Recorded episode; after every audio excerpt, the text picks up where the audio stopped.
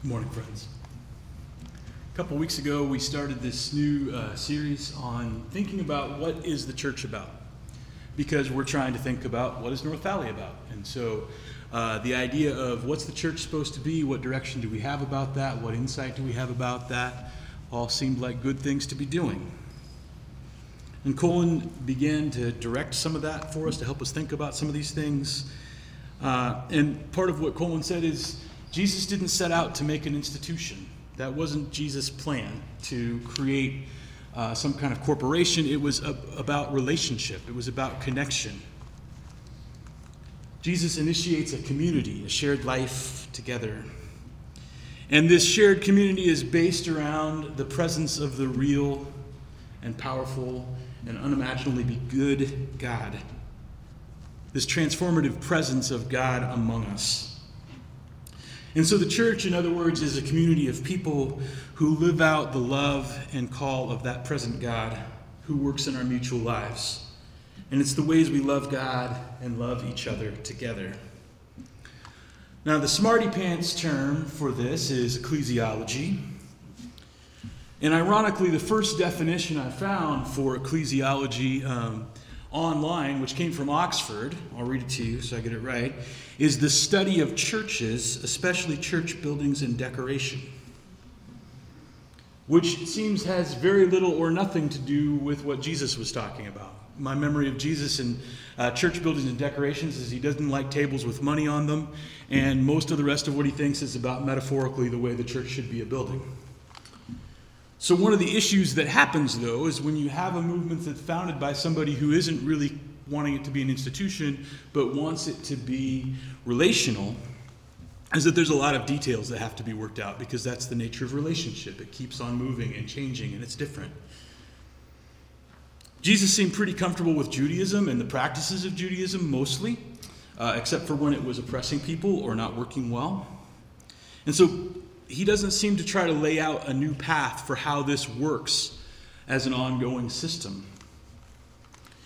He didn't even use the word church, and as uh, noted Old Testament scholar Howard R. Macy says, it's probably because he didn't speak English. But any relational movement is going to finally have to find some ways to have some system.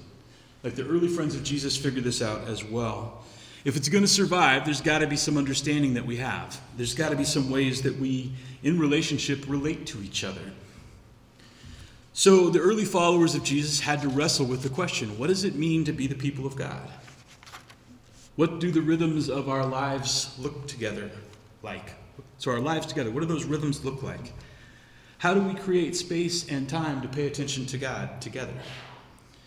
And for the very earliest followers of Jesus, this was pretty easy. Where's Jesus and what is Jesus doing? And let's do that. Let's do that together then.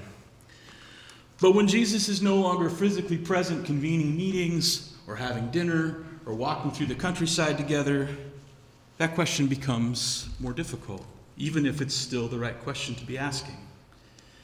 So when this community of Jesus followers becomes a bigger group starting at Pentecost, going from 12 really close folks and a few assorted folks to over 3,000 people from different cultures and understandings in one day, this gets a lot harder.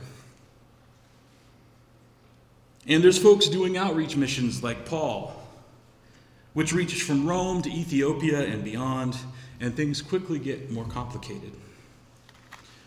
We begin to see in the letters of the New Testament that folks are trying to work out what this means to be the people of God together. How do we have this shared life in Christ?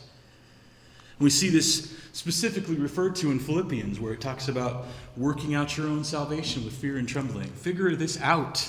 And of course, we often take that individualistically, but this is not written to a certain person, this is written to a group of people. For it's God who's at work in you. So trust that Jesus is here and you can figure out what Jesus wants you to do. And there are so many things to work out that these understandings, in some cases, become pretty different, pretty spread, pretty broad, often based on the cultural paradigms that people are living in or their geographic location. There isn't really centralized leadership of the church uh, for quite a long time, even though Peter and James are doing some of that work from Jerusalem and Paul is doing some of that work in Asia Minor. There's not an authority in the church for a long time. This practice of Christianity, early Christianity, uh, varies broadly. And even though there begin to become popes and stuff, I, I, my history nerd listens to a lot of um, podcasts, and they were talking about, you know, you look at the early letters of the church to the Pope, and if they agreed with what the Pope said, they said, the Pope said this, and this is how it should be. And if they disagreed, they said, well, he's just the Pope. So there's not this sort of centralized understanding of monolithic Christianity. We're often prone to think that when Constantine makes Christianity the religion of Rome, that it becomes more standardized. And in some senses, that's true.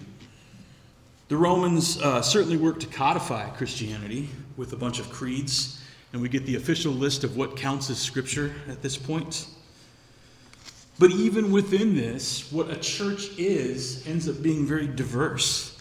It remains peculiar to the situation that people are in, to the places where that specific church is. What the church looks like in Ireland versus Ethiopia versus India is very different, even if it has some commonalities. The power of the Pope in Rome doesn't hold much sway until much later, and even then, you've still got divisions within that Catholic Church. You've got Franciscans and Jesuits and others. And mostly when it has power that way to be monolithic, it's because it's married to political power.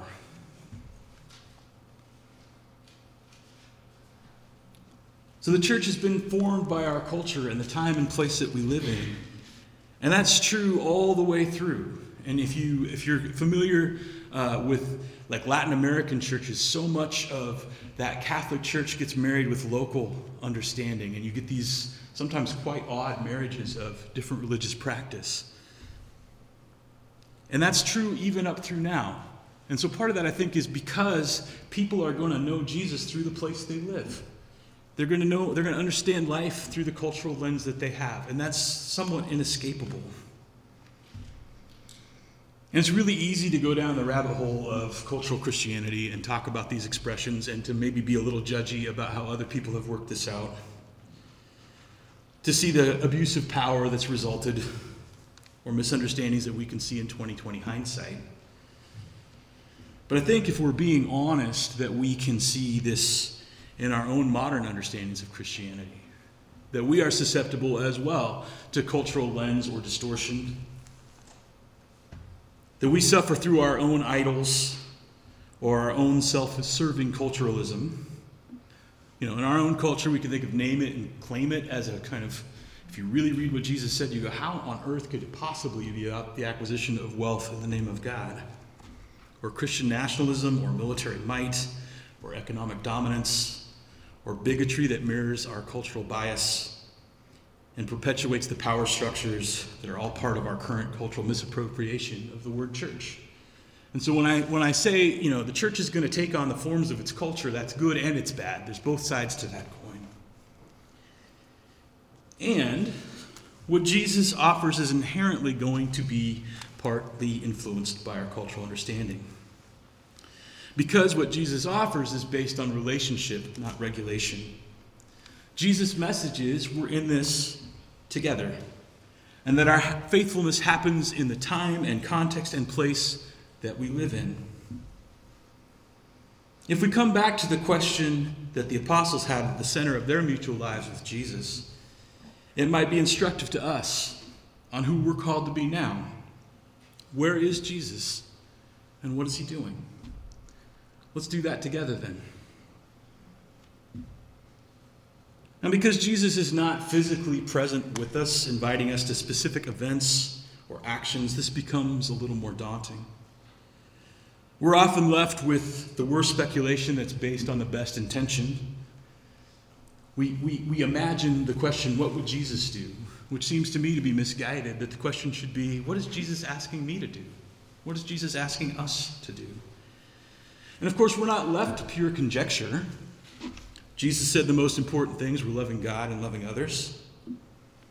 Jesus also speaks clearly to the idea of abiding in Jesus' love, and not in a disconnected ideological way, but gives us a very organic metaphor. Jesus is the vine, we're the branches, and we're given vitality through the life that passes through that vine to the branches, that then produces fruit that we are naturally producing because of the nature of our relationship with God.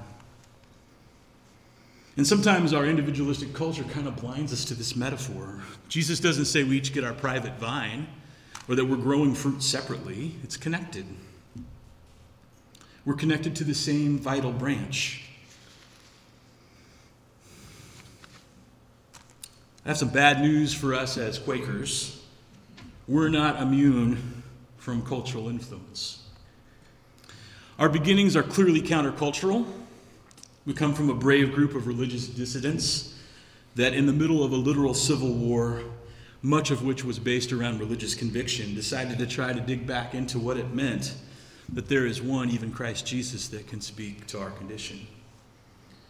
But since then, Quakers have been challenged by our affluence, by what have become our own cultural traditions, by our expectations of what church might mean. We've been willing to accept the definition of church as an institution. And often we're hard to differentiate between any other Protestant tradition, except that there's spaces in our service that there's silence and that our worship and institutional practices are slightly different. I've often wondered what early Quakers would make of us in here in our meeting house, replete with steeple and hirelings, and our liturgy and institutional structures and I don't mean that in a rhetorical sense of condemnation. Structure and practice is inherent to any sustainable movement, as those early friends soon found out. But structure is also a problem when it no longer serves the purpose for which it was built. Structures and rhythms have a way of enveloping us and keeping us in bounds in a particular way of being, or of lulling us into the framework and keeping us from seeing and seeking what new or ongoing faithfulness might be about. When I found this picture, I thought, that's a pretty sturdy, back, yeah, back one. Um, it's a pretty sturdy structure, that steel girder, those steel girders. Uh, but you're not going to make much out of it besides a box. That's, gonna, that's kind of going to be what that looks like. And I wonder sometimes if our structures have kind of said to us, well, this is the box you have to fit in. Coleman said a couple weeks ago that the idea of the present Christ guiding us and leading us is a mostly untried experiment. That resonated with me quite a bit. And I was thinking about in my own life seeing the difficulty of this. As y'all know, um, I felt called to do something different with my life, but I don't know what that is yet. And I'm kind of impatient with that. In the ways that I have been processing that, I find myself very often seeking comfort and security over faithfulness. It's easier to ask the question, what will provide for my needs? Or what will make enough money? Or what will make me happy? Than it is to say, where's Jesus? And what is Jesus doing? And how do I join Jesus in that? I'll hazard a guess that I'm not the only one in those ways of thinking. I'm guessing that we as a group have a hard time thinking about the future of us without being tempted to allow fear or an unwillingness to release what has been life giving practice to form who we think we ought to be. Yet, at the core of what Jesus is saying, at the core of what it means to be the friends of Jesus, is a release to trust that where Jesus leads us and what Jesus is doing is where we'll need to be. I was also reminded um, in a conversation this week of a phrase that came to mind seven years ago. Uh, I was both going through uh, undiagnosed sleep apnea, which meant I woke up in the middle of the night feeling like I couldn't breathe, which I don't recommend it. Um, and that was about the same time that the yearly meeting split happened. And so there were a lot of things in my life that I wished weren't that way at that time. But this phrase came to me the only breath you can take is the one you're taking now. And in some ways, that wasn't real encouraging. But the only breath that we can take into our lungs is the one we take now. And we can count that there will be a breath to take, there has been breath to take. At some point, we won't be able to take that breath if we're honest. That's just the nature of who we are. But the moment that we're in is the only moment we can be in. And there's something comforting about that. That the place my attention needs to be is in the place that I am. And maybe we can alter that phrase a little bit for our purposes as we think about who we are as a meeting. The only place we can be faithful, the only way we can be faithful, is the way that we're faithful now. As we do the work to discern who God is calling us to be, it's helpful to me, and I hope to us, to remember being is in this moment. And we can be mindful and mostly grateful for the ways that the friends of Jesus who came before us were faithful. And we can look forward to what our faithfulness might lead to in the future. But most of all, we can be attentive to the life of Jesus, the vine, to the life that that vine wants to bring to us and supply in us, and the fruit that that vine wants to produce in us. And we can be faithful to act even as it seems a little bit out there. We can be faithful to act and trust that Jesus will show up and act and work through us. And that that might disrupt our patterns, but that might lead us to bearing fruit that we're grateful to bear. As we consider what our ecclesiology might be, I'd encourage us to embrace being the church and ask these questions Where is Jesus? And what is he doing? This might be the core defining query of our practice together. So, this morning, let's take some time to listen together. There's some questions here that, if they're helpful, uh, use them. If they're not, ignore them. Where is Jesus and what is he doing? How do we join Jesus in this? And what would make that possible? So let's listen together, friends. And if you have a message for this meeting, please stand and a mic will be brought to you.